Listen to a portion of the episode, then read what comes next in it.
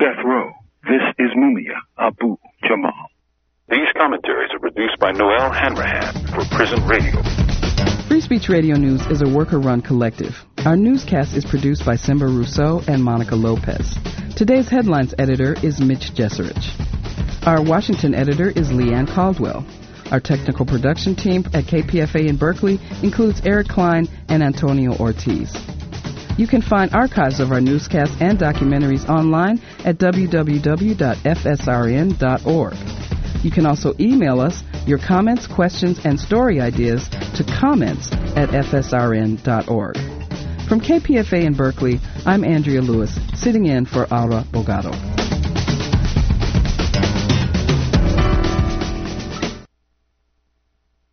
What are we doing in here? Dan, get off my foot. There are hangers everywhere, Christy. And what's up with these mothballs? This is stifling. I feel like I can't breathe. Yeah, and I can barely move. Forget this, man. Closets are for clothes.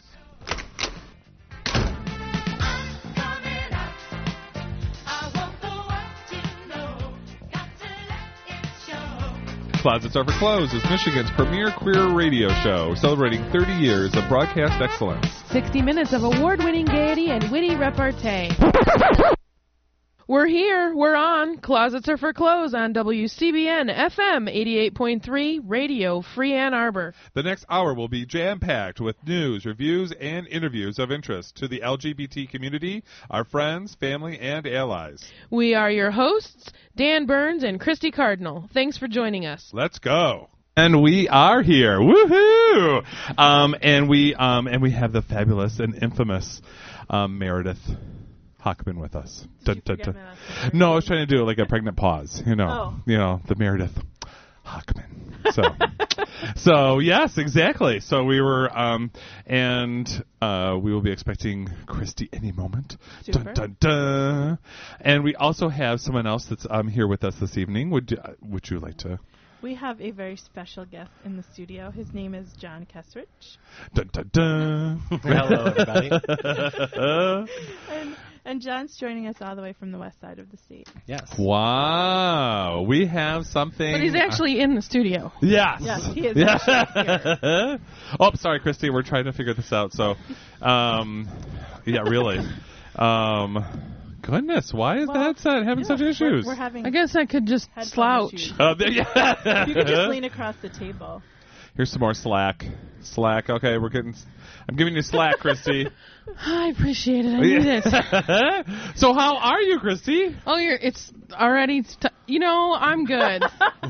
Sorry. Don't ask questions, just answer them. Yeah. Well, we can go to Meredith first. No, it's okay. Cool. I was on the way here. I was like, what am I going to talk about? I have so many things I could talk about. Well, not that great. It's not that great. Well, I will say that I'm sorry I'm late. First of all, I just strolled in, but I live near the intersection of 94 and 23. Actually, I don't really live near that intersection, but I live in an area where a lot of people like to drive through my part of the world to avoid that interchange. That's right. So traffic is exceptionally heavy around my house right now. Gotcha. So sorry. Gotcha. But what I noticed when I was leaving is that we have been noticing that there's a hole in our front porch. Oh, my gosh. Well, it's not that big. It's a cement porch, and it's like on the side of it. It's not... Boy, we're all doing good.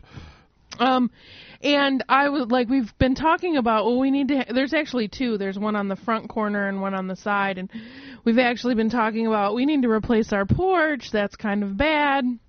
It's only going to get worse. And eventually our porch is 3x3 square. Like it's not a giant porch. It's not like we hang out on it. Right. Unlike at our old house. For public safety reasons. Right. And for our own safety. Yeah. The letter carrier. Well, now I've realized why there are holes there. I just saw before I came to the show. There is a chipmunk living under our porch. Oh. Is it Alvin, Simon, or Theodore? I'm not sure. It may be all three. Aha. Uh-huh. Or Chip and Dale. And I happen to think that chipmunks are some of the gayest animals in the animal world.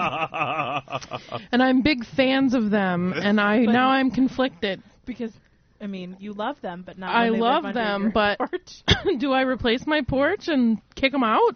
Can you? Do I evict the gay animals? I don't know. I'm very upset about this now. Can't you just relocate them? I don't know how chipmunks work in the world. I don't know, mate. I mean, if we were to knock down the porch while they weren't home, they would come back, find their home gone, and find somewhere else. I'm saying. Exactly. And they may have just moved from New Orleans. Right. Oh. You know? Exactly. Right. They may be, you know, gay refugees from Katrina. That's right. Living under my porch. So I'm very conflicted about this. I have to think about it some more because I'm serious. Chipmunks rank high on my list of favorite animals. So. Aww. Because they're really cute. They're incredibly cute. And I've known that we've had chippies in our yard because I've had them come hang out with me before, like in the garage. They'll dart in there and they'll freak out and dart back out and, you know, stuff like that. Or I've seen it. They come up on our back porch sometimes because that's where our grill is. And I'm certain there's things that we've dropped that chipmunks find very yummy. Right, right. Especially when you got good cooks like you two. Well, thanks. So I knew that they were there. I didn't know that they'd made home under the front porch. Yeah. So my little gay friends might be homeless. I mean, we had no plans of doing it anytime soon. We just knew that we needed to do it. Eventually. Right. Probably before winter comes. Well, has the hole gotten bigger and bigger? Well, the one on the front, it actually, we have had it patched since we've lived there. It was a hole already. Okay. And I think we had sort of a crappy patch job. Okay. And then the one on the side has steadily grown. And I tried to, like, put a brick up against it. No, it's no good. They push it out of the way. Their chippies are strong. They're strong little gay guys. That's right. I think they're actually bears. So, but I'm otherwise very good. I went to Motor City Pride on Saturday. Oh, wow. How was it? There were a damn lot of people there. Oh, I bet. And it was a damn sight hotter than they told us it was going to be on the Weather Channel. I saw it on the TV. You did? Yeah, I saw it on the TV, and you could tell people didn't realize they were taping because they'd be walking along, and then they'd see the video camera, and they'd, like, scramble to either side to get out of its way.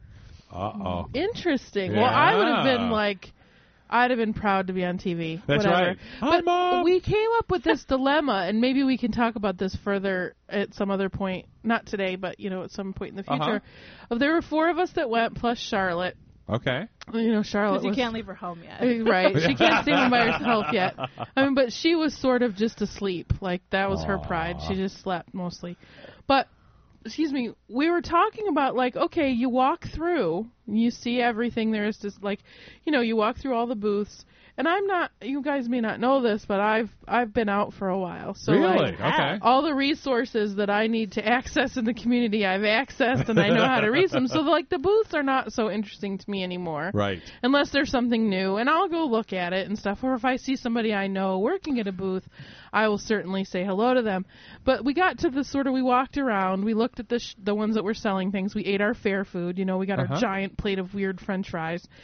And then we were standing there, and we were like, What do we do now? Yeah. That's how I feel about Pride all the time. I feel like a bad gay person feeling that way. What do you do at Pride once you've, like, done the walkthrough? And it's like, we drove an hour to get here. Like, we want to hang out. Well, isn't there, like, a show? Isn't there, like, a beer tent? Isn't there? I mean, well, Charlotte. Beer tent.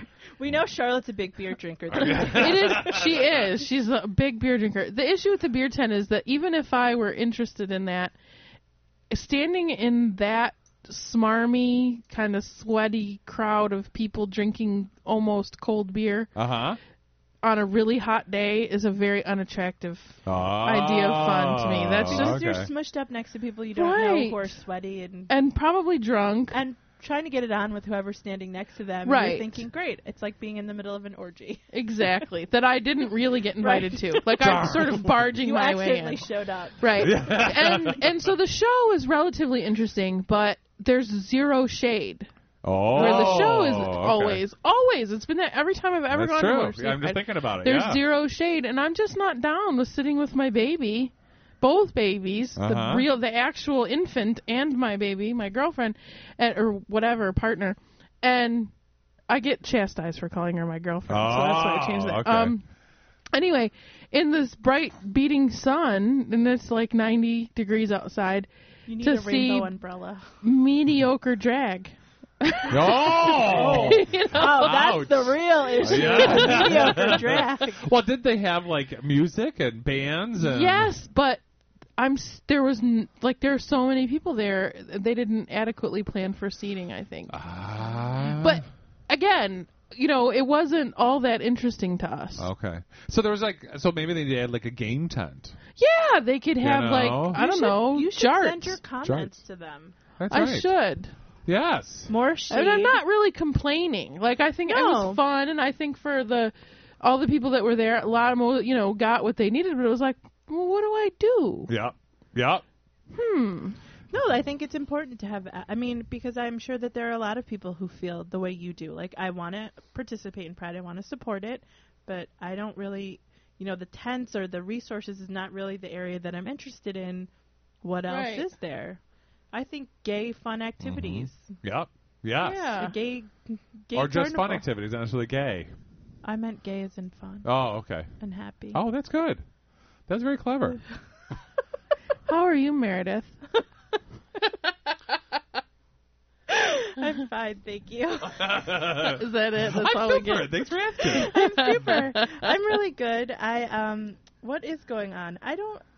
I'm having a little mini freak out about leaving. So I know. I had one about you leaving earlier today myself. Did you? Oh, it's nice to know people are freaking out with me. Yeah, I'm having a little bit of a freak out. I've found a place to live. It's one room, and I'm a little afraid that I've accumulated too much items over the years to live in a single room, but... Gotcha. Now are you going to take your sofa and bed? Mm-hmm. Oh, so they're going to have both the... So could you strategically be able to put, one... I have no idea. I won't know till I get there. Oh, so you haven't even... It's, sight unseen. Well, someone looked at it for me. Okay. And she said it was great. It was really cute. It was adorable. I had to get it. And I trust her opinion. So I'm excited, but I'm also, I've acquired a lot of stuff. So... Uh-huh. Gotcha. Well, maybe you could do a little storage area or something. Yeah. And I'm a little nervous, too. I'm moving to a new city. Mm-hmm. I have, very strong ties to the gay community here. The gay community that I've encountered in D.C. is a little bit too... And I know that there's more than this, but the gay community that I've encountered in D.C. is more of the go out and party and... okay. Or they like to wear suits. Right, and I don't. That's the gay crowd I encountered in D.C. They were all very suity. Yeah, I don't do either, really. Huh. So I don't know. It's going to be weird living in a city where I can't, I can, but I'm actually going to be someone who needs to go to a resource tent, which I haven't had to do in a while. Well, fortunately they have those. Oh, I'm sure they do. They must. There is the or Harvey, Baltimore. There's someplace down in DuPont Circle, which is for those of you who don't know DC, which I don't. Is the gay mecca. Oh, is DuPont Circle, which is fine, but that's their Brown Court. Yeah, that's their Brown Court. Okay. It's like if Brown Court expanded just a little bit, and so I know that I can go there and I would find people, but still, I'm just a little bit like. Well, what about at the university? Interestingly enough, I have not seen or heard anything about any gay law student association. Wow. Anything Outlaws, which is what U of M has. Oh, Outlaws! Get it? I haven't heard anything. Nothing. I've gotten stuff from a bunch of different minority organizations and that have outreach and stuff. Events, come see this, or having nothing. Nothing. Nothing. Wow. So you're going to have a lot to do when you to get connected and that's it's the community that I feel most comfortable in, and so I'm sure that there are other communities I could. Right. But it's the community I feel most connected to and comfortable. So. Right. Huh. It's going to be interesting. We're going to have to resolve this. I know. Dang. Yeah. Maybe we're going to have like a. It guest. Used to be when I didn't know where to find something in the gay community, I would call Jim Toy, and now I feel like I have to find a new Jim Toy in D.C. I'm certain that there is one there. Oh, there has to be, right? No, there's no. There's similar. I mean, there's no Jim Toy. There's no Jim Toy like the Jim Toy, but that's right. There may be a person, who is a resource. I'm giving a hard time. In the DC, I know you are. I'm giving it right back. So but the So there should be some resources. I mean, there should be somebody. Yeah, exactly. I'm sure. At least a hotline that you can. Or a rap. or well, something. That's what I was thinking, like a community center, like New York is a community center. You walk in and you find out. Boom. Right. Yeah. It's like everything gay right there. And yes. Yeah. So definitely. I like my one-stop shopping gay area. I do too. Okay. I like it like in the sense that it's an initial starting point. Yes. Right. Not as like a forever. I like it when I'm visiting a new place like that. Yes. For me, I like it spread out. I like it, you know, kind of like mixed. Like kind of U of M is versus, you know, how like Eastern, it's all on one campus. Mm-hmm. And then they have those little outspurts kind of thing and all that. But U of M, it's like part of, it's like. It's infiltrated the entire city. Yeah. You like that. I kind of like that. So, but, you know, where you can, it's not just all in one, like, little gay ghetto. Right, which in a town that I live in, I'd prefer it to be all spread out. I like to be able to go to something gay on every block. But when I'm visiting a new town, having, like, a few gay things right next to each other is kind of helpful. And that's what's nice about, like, DuPont Circle is you've got some gay things all right there. There's, like, a leather store, and then there's... You know, I think HRC has an office right there, and there's like a bookstore right there. That's all you need. Leather, HRC, books, that's it. Exactly. What more could I ask for? Definitely. Well, if there was like a gay karaoke bar in there, too, then it would be complete. Yes. That's for sure. Than everything I ever Leatherman doing karaoke. Oh, that perfect. Is a sight. Reading even better. John's like, oh my God. No, John just dreams of that. Oh! So, yeah. So, Dan, I'm wondering how you're doing. Time after time. Yes, my song. This is a great song. It is.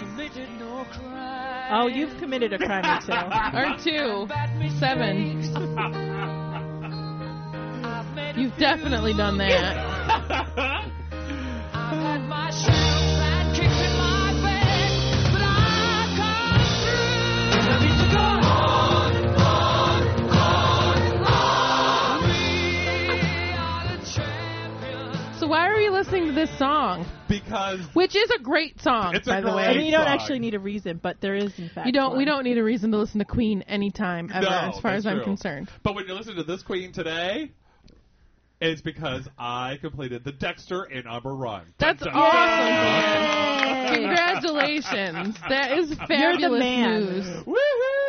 I'll tell you. Actually, I only did the 10K fitness walk, but I'm telling everybody. Hey, that's fine. 10K fitness walk is awesome. Well, when I say the Dexter Ann Arbor Run, they're like, "Oh, wow, you did the half marathon," and I'm like, "Well, yeah, I did the 6.2 miles." You did the quarter marathon. That's true. I never thought about that. Yeah. Uh-huh. What was the route?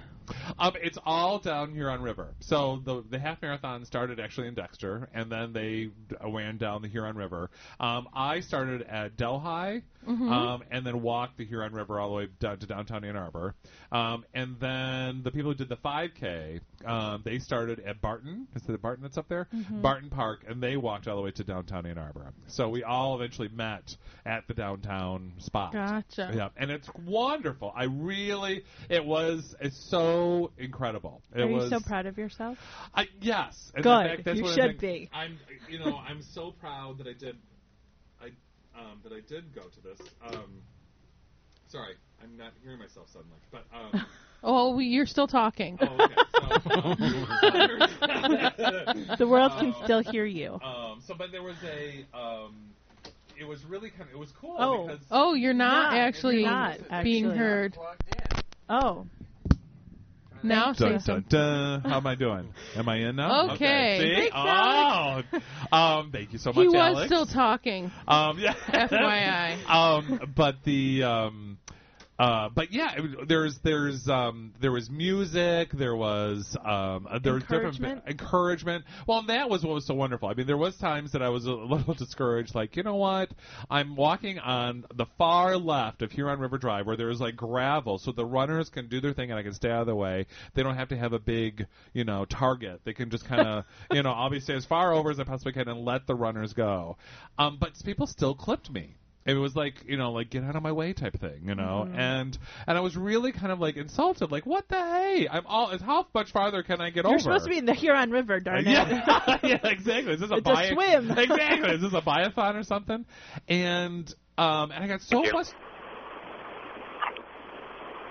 frustrated with that. Oh, so I got so frustrated with that. And, but... What was so wonderful was that the musicians that were there, they were playing, and then there was, like, for every one time I got clipped, there was at least 6 other people that were like, keep going, glad you're here.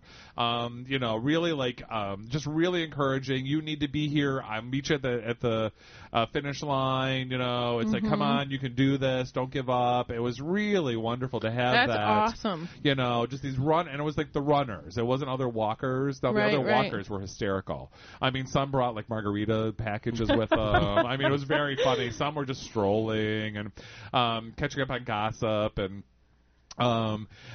there was a couple that would stop and talk to the police people that were there, and it was very interesting. Did anybody hand you paper cups of Gatorade or water? Yes. Oh my gosh, I did. Did you throw them on your face? I sort of desperately want to have that happen. But I'll tell you, it took me everything I could to throw it out. To throw it onto the ground because there's no trash cans. Right. So you just throw it on the ground, and I took everything I could. I mean, I held on, like, I'll just hold on to the end, like this or whatever. And the friends I was walking with, like, throw it out.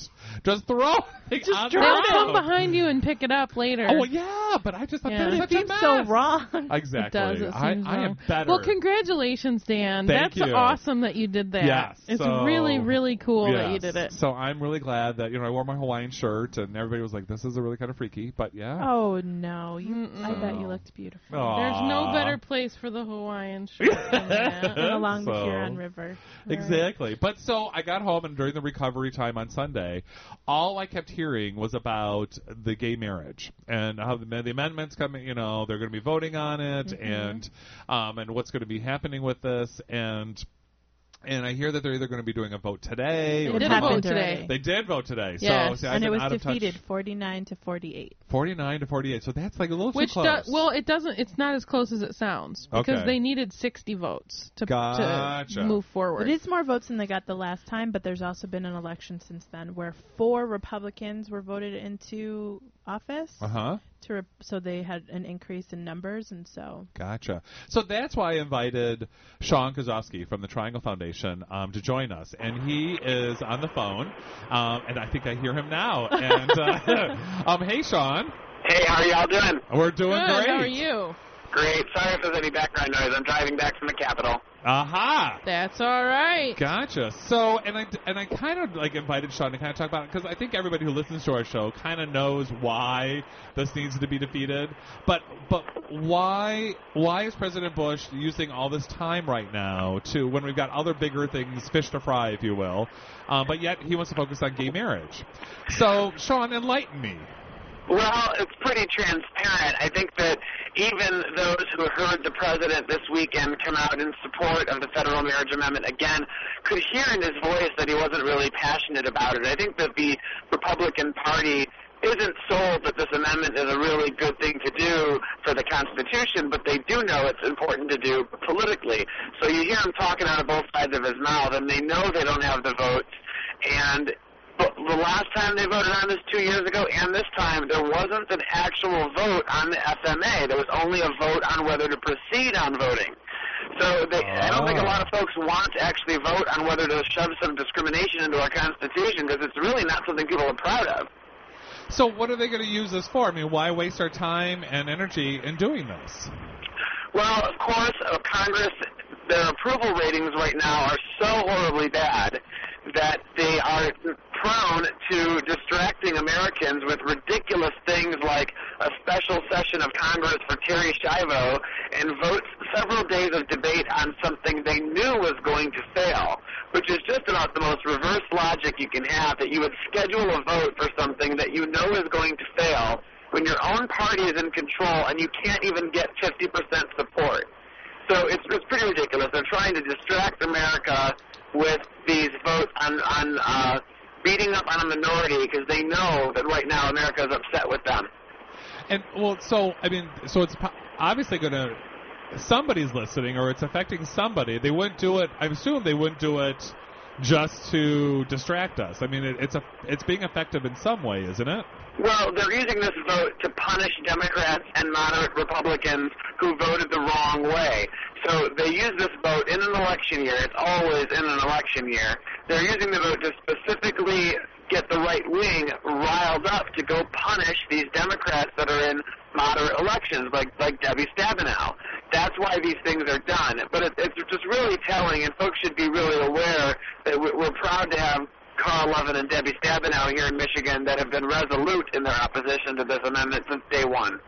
That's great. Mm-hmm. And I heard something, and I don't know if anybody else has heard about the indecency law that they also were voting on this week or late last week. There was a reaction to the not the FDA, but the FCC with the wardrobe malfunction. And it took them 2 years to finally get a reaction to this. And they're voting. Is this also similar to try to get the same reason why they're doing that as well, or voting on these things? I'm not aware of that vote necessarily, but yes, I mean, it's a steady stream of distractions. People should just be ready for things on flag burning, on the fuzzy bunny and warm sunshine for all act. I mean, we're going to see all these silly things this year because they want to improve, their approval ratings. I wouldn't be surprised if the president tried bringing home a whole bunch of troops in August, just to really distract people from how horrible things are going. Now, so are the Democrats that far ahead that the Republicans are worried? I mean, it sounds like... Go ahead. If the elections were held today, Democrats would take back Congress, at least the House of Representatives. And it's not just like a theory thing. I mean, the polls are showing that right now, if the elections were held, Republicans would lose a lot of seats. So they have about 4 or 5 months to really earn back or distract voters' trust, because they know that they're in deep trouble right now. Democrats don't have a strategy to win, but Republicans are not succeeding in their strategy. So it's really going to be a tight election if things continue the way they are now. And we're still expecting more indictments and more horrible behavior to surface out of D.C. On which side? Toward the Republicans or toward the... A little bit of both, but I mean, it's mostly out of the Republican side, because generally if voters are disheartened about what's going on in Washington, they want to, quote-unquote, blow the bums out. They're going to throw out the party in power. So it's more likely to hurt Republicans. So, what are some things that, I mean, because I get frustrated, okay, why are you wasting my time? Or why are they wasting our time with doing these frivolous things? I mean, is there any way that I could even stop saying, you know what, let's not even get it out of the committee, or what are things that we can do to kind of hey, wake up to what they're doing?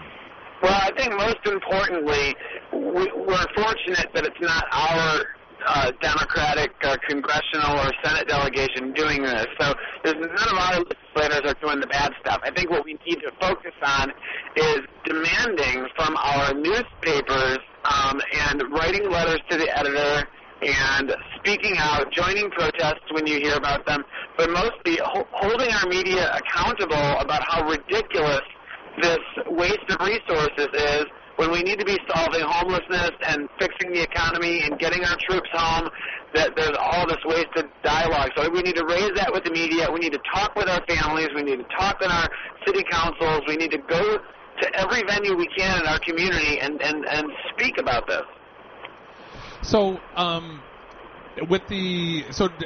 the Democrats found a way to how they're going to counter some of this bad press that they're expecting?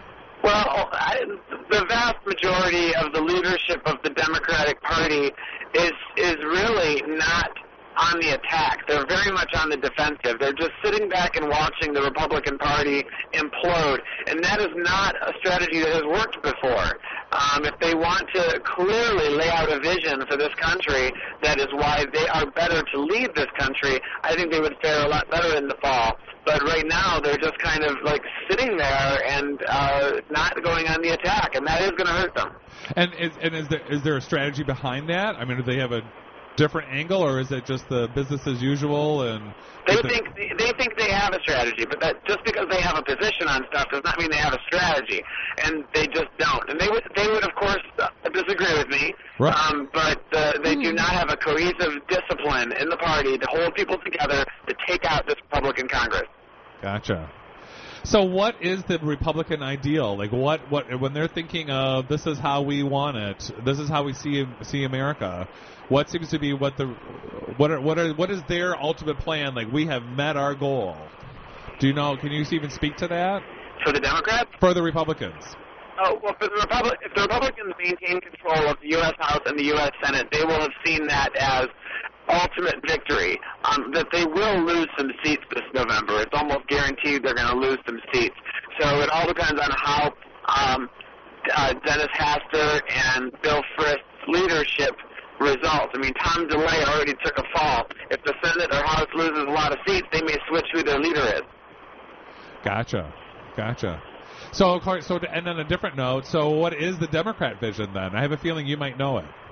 Well, I don't think that there is one singular Democratic vision. We know what the Democratic Party is supposed to stand for, but they're so fragmented. We've got Democrats voting for the war. We have Democrats not caring at all about this wiretapping, some of them supporting the wiretapping. I mean, you got Democrats all over the place not able to articulate why this administration has failed America.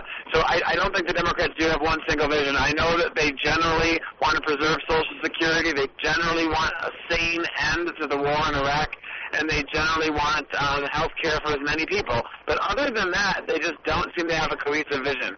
Gotcha. So we need to stay tuned and kind of see where they're going, or at least let our folks know of what our vision is.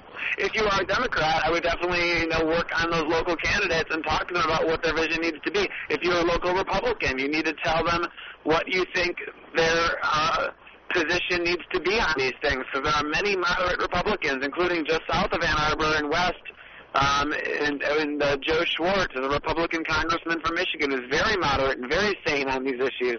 And so regardless of party, we need to get the Congress back to work on what it needs to be talking about. Exactly. Definitely. Sean, as usual, it's been a pleasure. Thank you so much. Thank you all. All right, and that was Sean Kozowski from the Triangle Foundation. You can definitely find out more information at try.org. That's TRI.org. Terrific. Gotcha.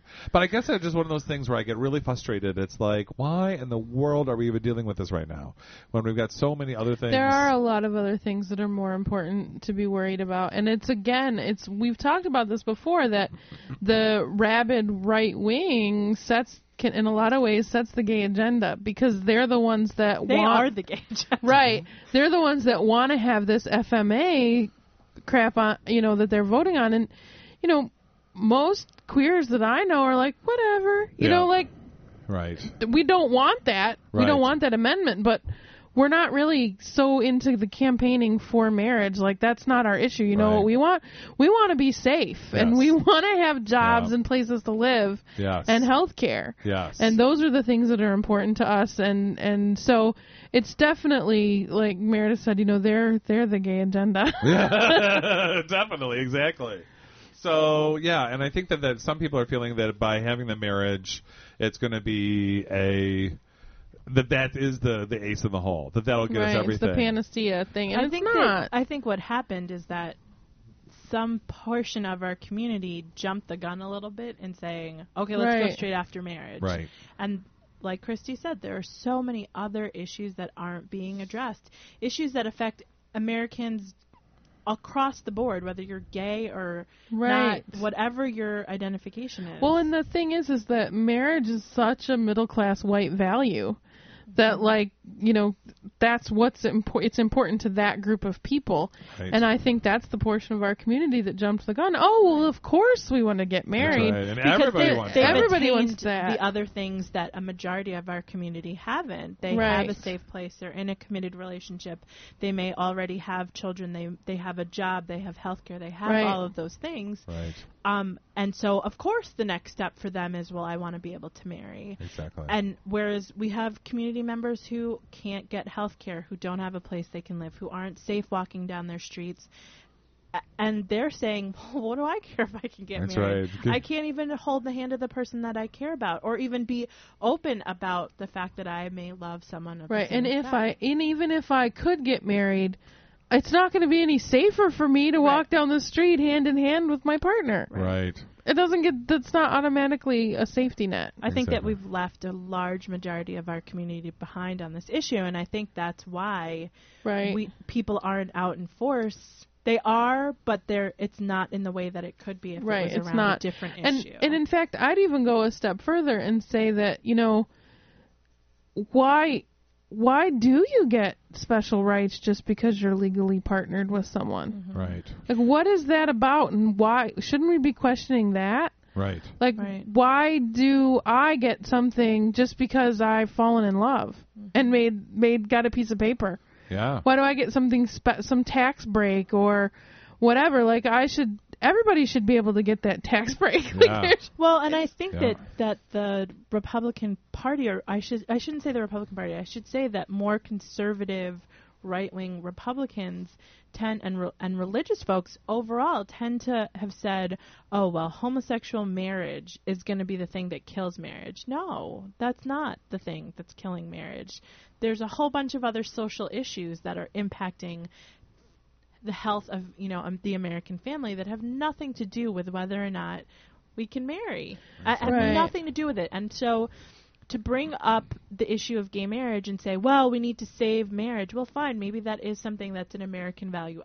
It's not my American value, but to say that this is the thing that's going to solve the problem is just ridiculous. It's absolutely, it's like saying we can't really fix all the things that really need to be fixed, so we're going to put a pretend Band-Aid on the issue and say, here we go, we got rid of gay marriage, so now everything's okay. And I was watching a news conference with all these different organizations, religious organizations, civil rights organizations who were supporting the FMA, and they were talking about everything else but not about gay marriage. They were talking about, you know, the importance of saving the family, the importance of having a two-parent household, not even a two-parent household that was a male and a female. They weren't even they were just talking about the importance of saving, you know, the tradition of family and the support that family brings and how it has really had a valuable impact on so many communities when they have strong families. And someone in the press raised their hand and said, well, then why isn't this amendment about divorce?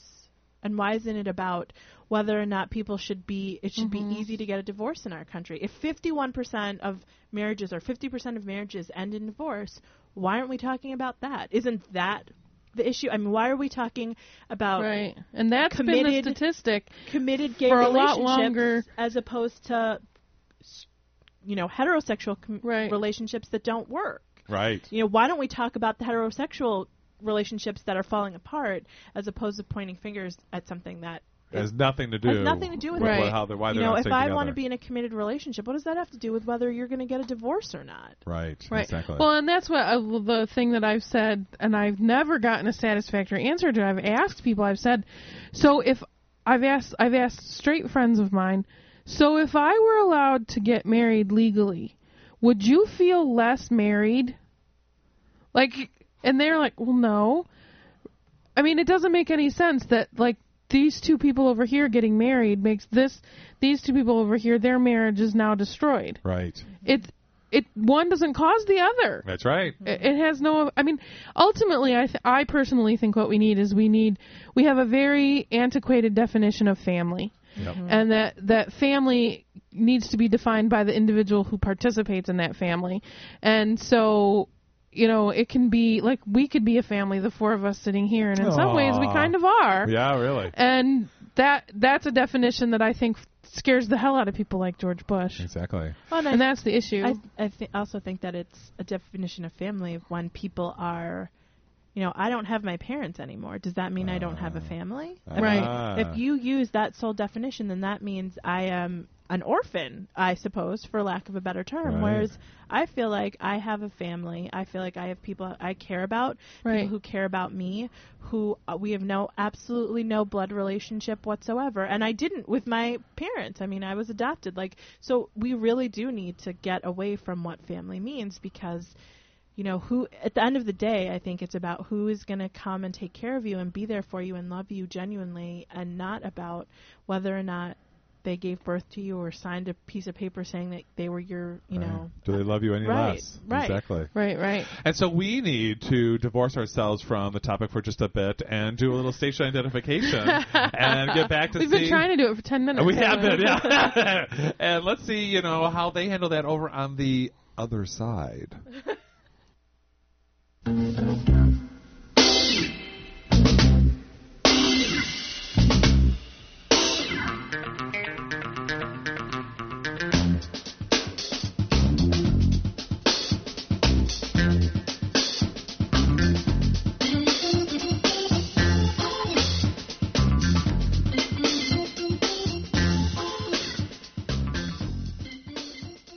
Hi, this is Kevin Correa from the LGBT Affairs Office at the University of Michigan. Check out Closets Are for Clothes on Wednesdays from 6 to 7 p.m. right here on WCBN FM Ann Arbor.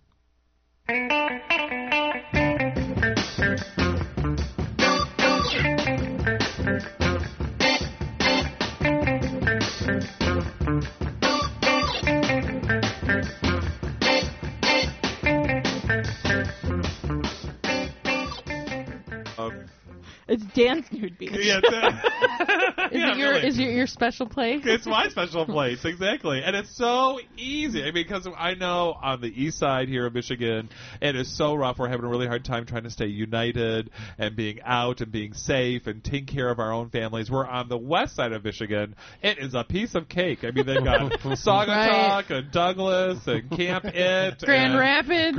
Yes, exactly. You know, the DuPont family. Right. So John is visiting us. Just came over to visit Meredith, and Meredith brought him along. That's yay! Right. So, is it all true? Watch parts. Parts is parts, John. Well, like, what is it like over there? Well, you know, I live in a relatively conservative area, so and without a whole lot of opportunities for the gay community to connect with one another at all.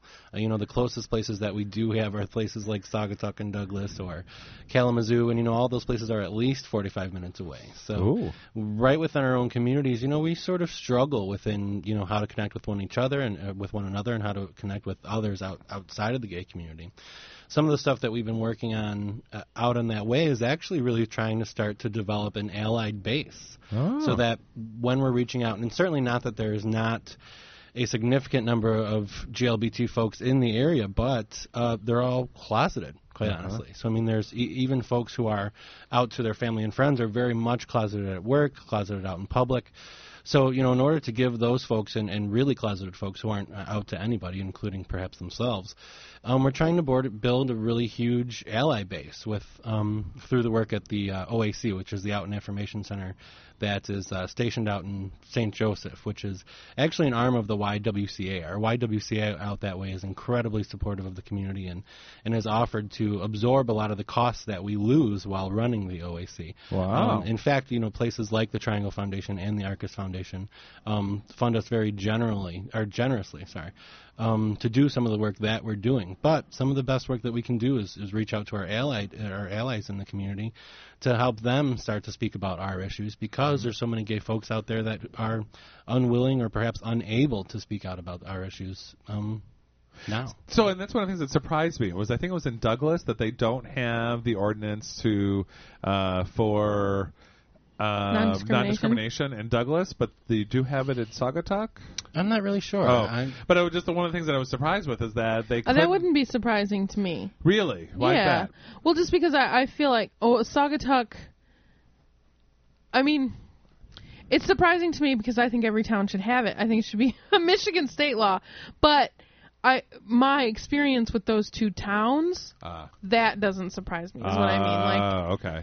My personal experience being involved in any aspect of those communities. Yeah, exactly. It is a definitely different atmosphere when you go to the two downtowns. Right, yeah, right. Exactly. Wow.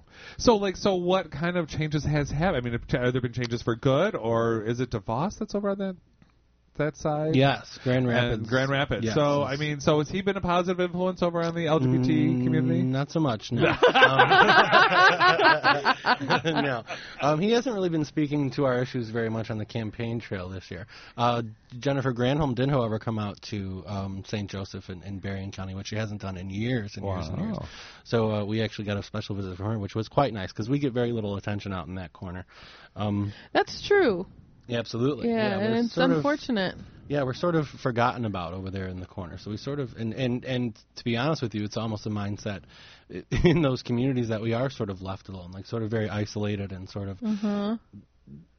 almost, how do you say, it's sort of cliquish in a way. So when we talk about, you know, new folks in the GLBT community moving to that area, they will even find it difficult to link up with other gay and lesbian folks in the area because even the community is sort of cliquish.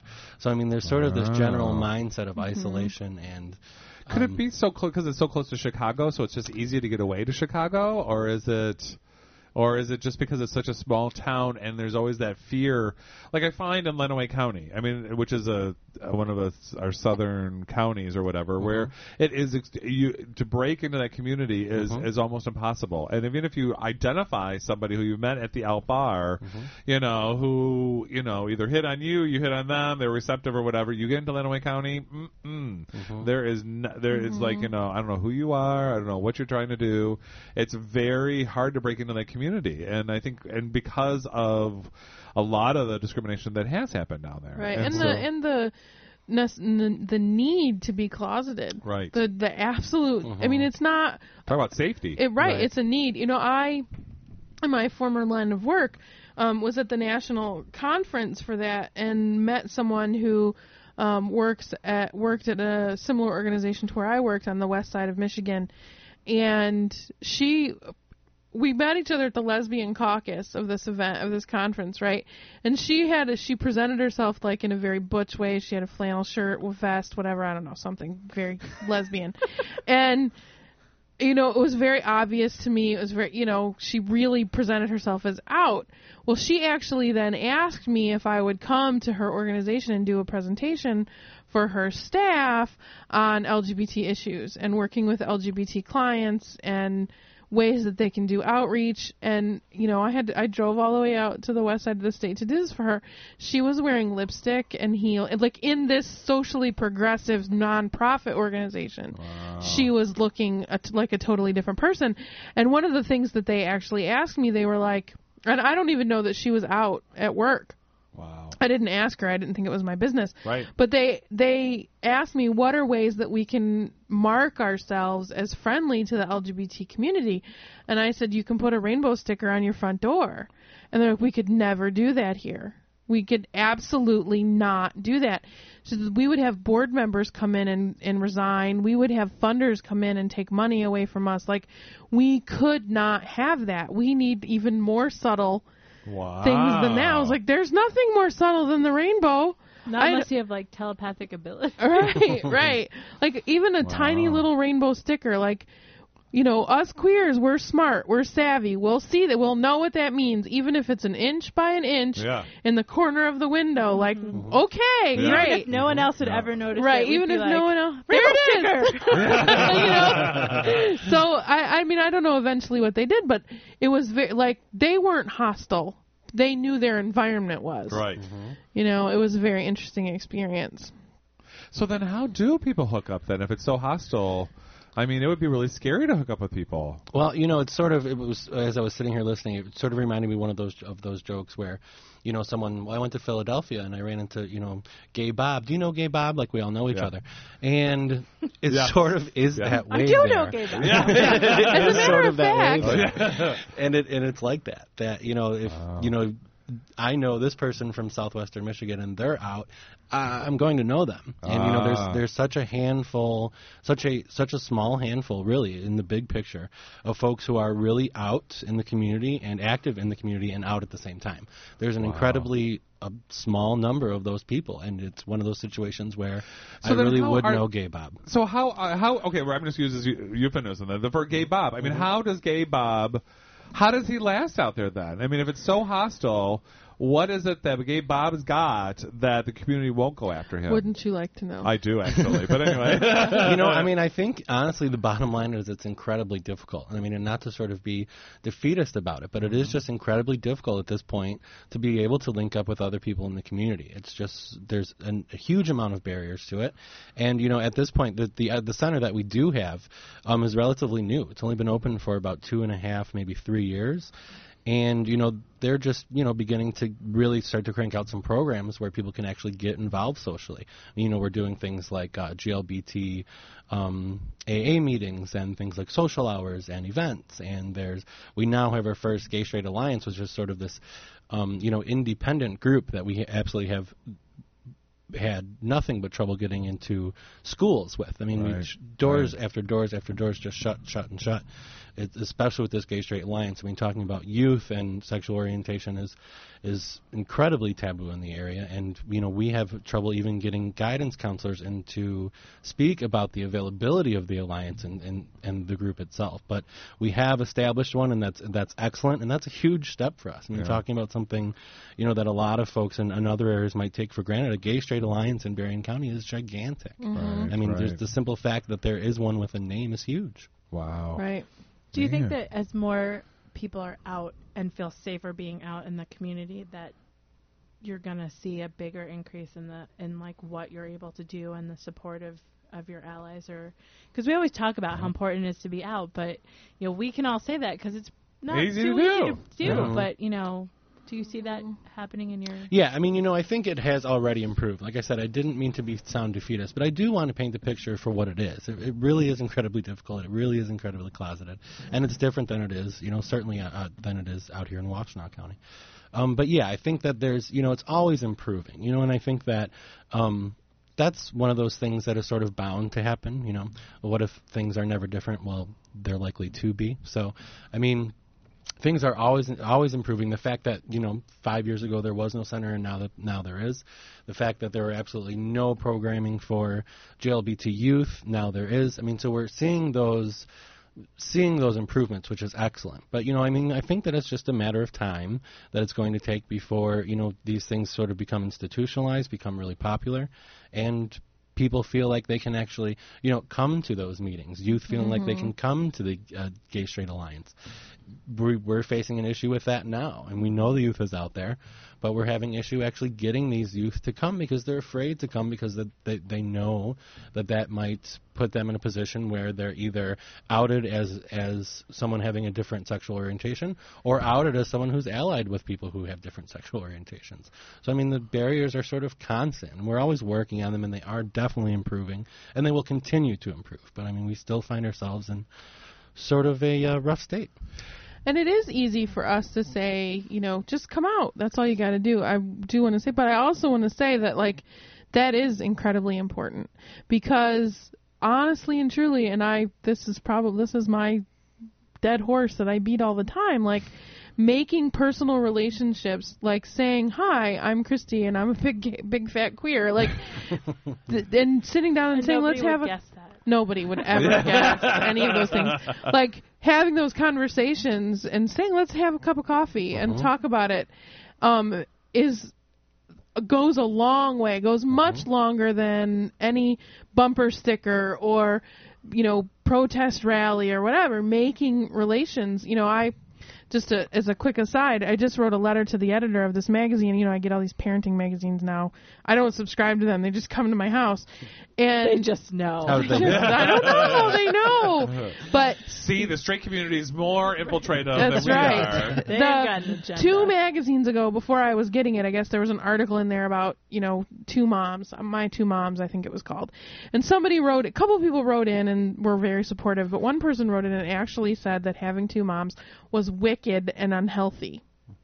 So I wanted to respond back, and my ultimate response was to this. Her name was Mary, and she lived in Schaumburg, Illinois.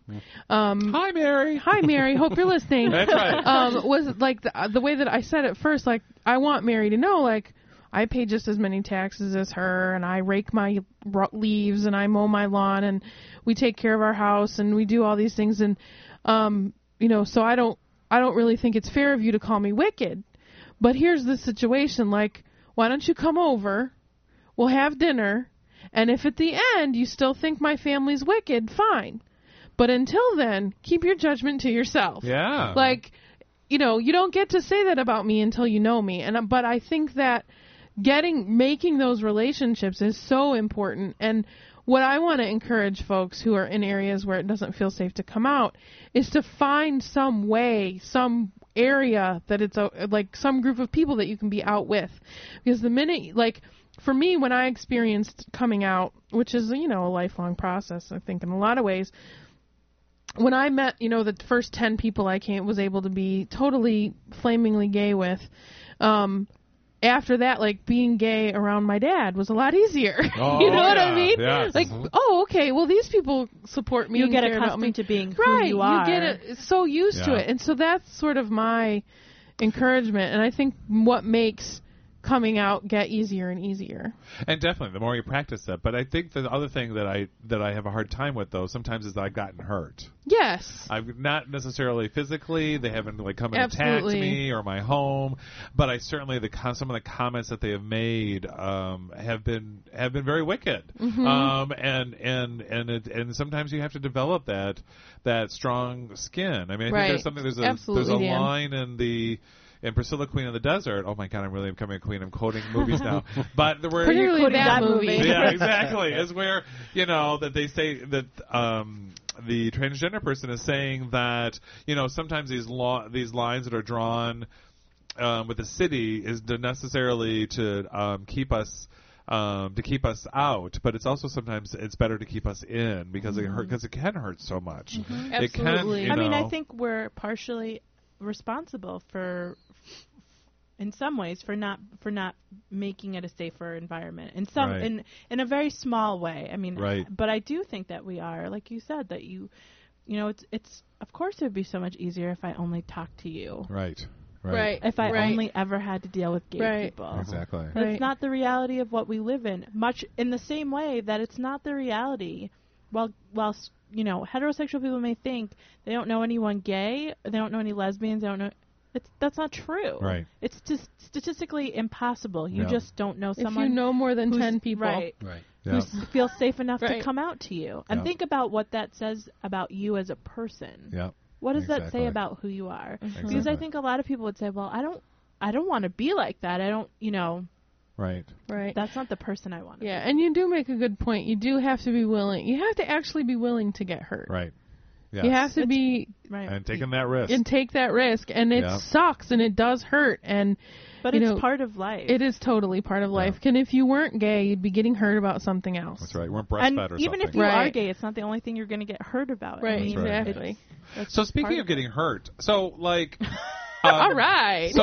So John, why did you take on this awesome job in the over on the west side? Yeah, you know, I mean, I sort of found myself wandering to the southwest Michigan, and sort of ended up establishing some roots there. I mean, I grew up in Chicago, so I'd spent most of my life there. Totally hear that in your voice. Yeah, I grew up in Chicago and just sort of stumbled across southwestern Michigan, and, you know, I've settled some roots there. You know, I live out in the country and live by a lake, and, you know, that's the sort of thing that I tend to enjoy. So I like it there as far as the landscape, and, you know, set up roots, and, you know, just decided, well, hey, I can stay out here and shake things up for a little while. Why not? Okay. And so it's worth it to you to kind of, I mean, you have that.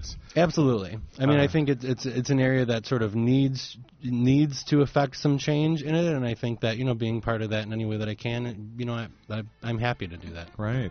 So, and one of the things that we're going to end with here, so John, be ready, is so one of our funders actually suggested to us when we did our fundraising that we need to ask each of our new guests, if you were a tree, what would you be? If I was a tree, what kind of tree would I be? Yeah. Oh, jeez. That's incredible. Super gay tree? Well, the only thing that I can say is I really like the Chinese maple, and the reason why I like the Chinese maple is because it stays red longer in the fall than other trees do, so it's noticeable and sticks out like a sore thumb, so I'd like to be that one. That's a great one. That sounds like you had months to think about. Yeah, exactly. It just came to me now. That's right.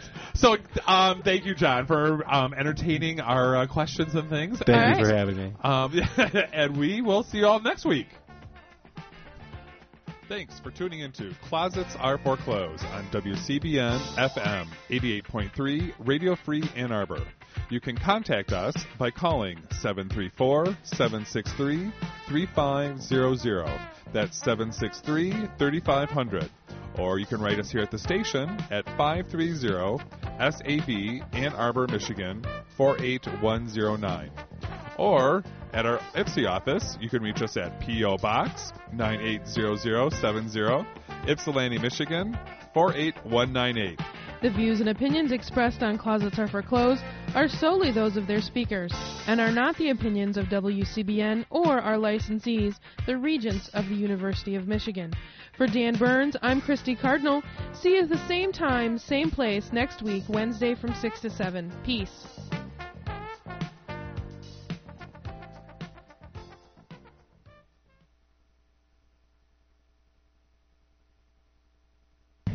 Here's a word problem for you. A train leaves Television Junction at 7 o'clock p.m., bound for Dulzville Depot, traveling at the speed of yawn. At the same time, the Neon Jazz train departs the WCBN station, traveling in all directions at near light speed.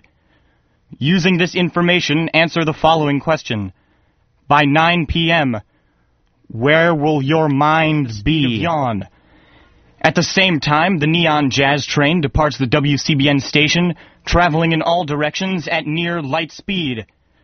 Using this information, answer the following question. By 9 p.m.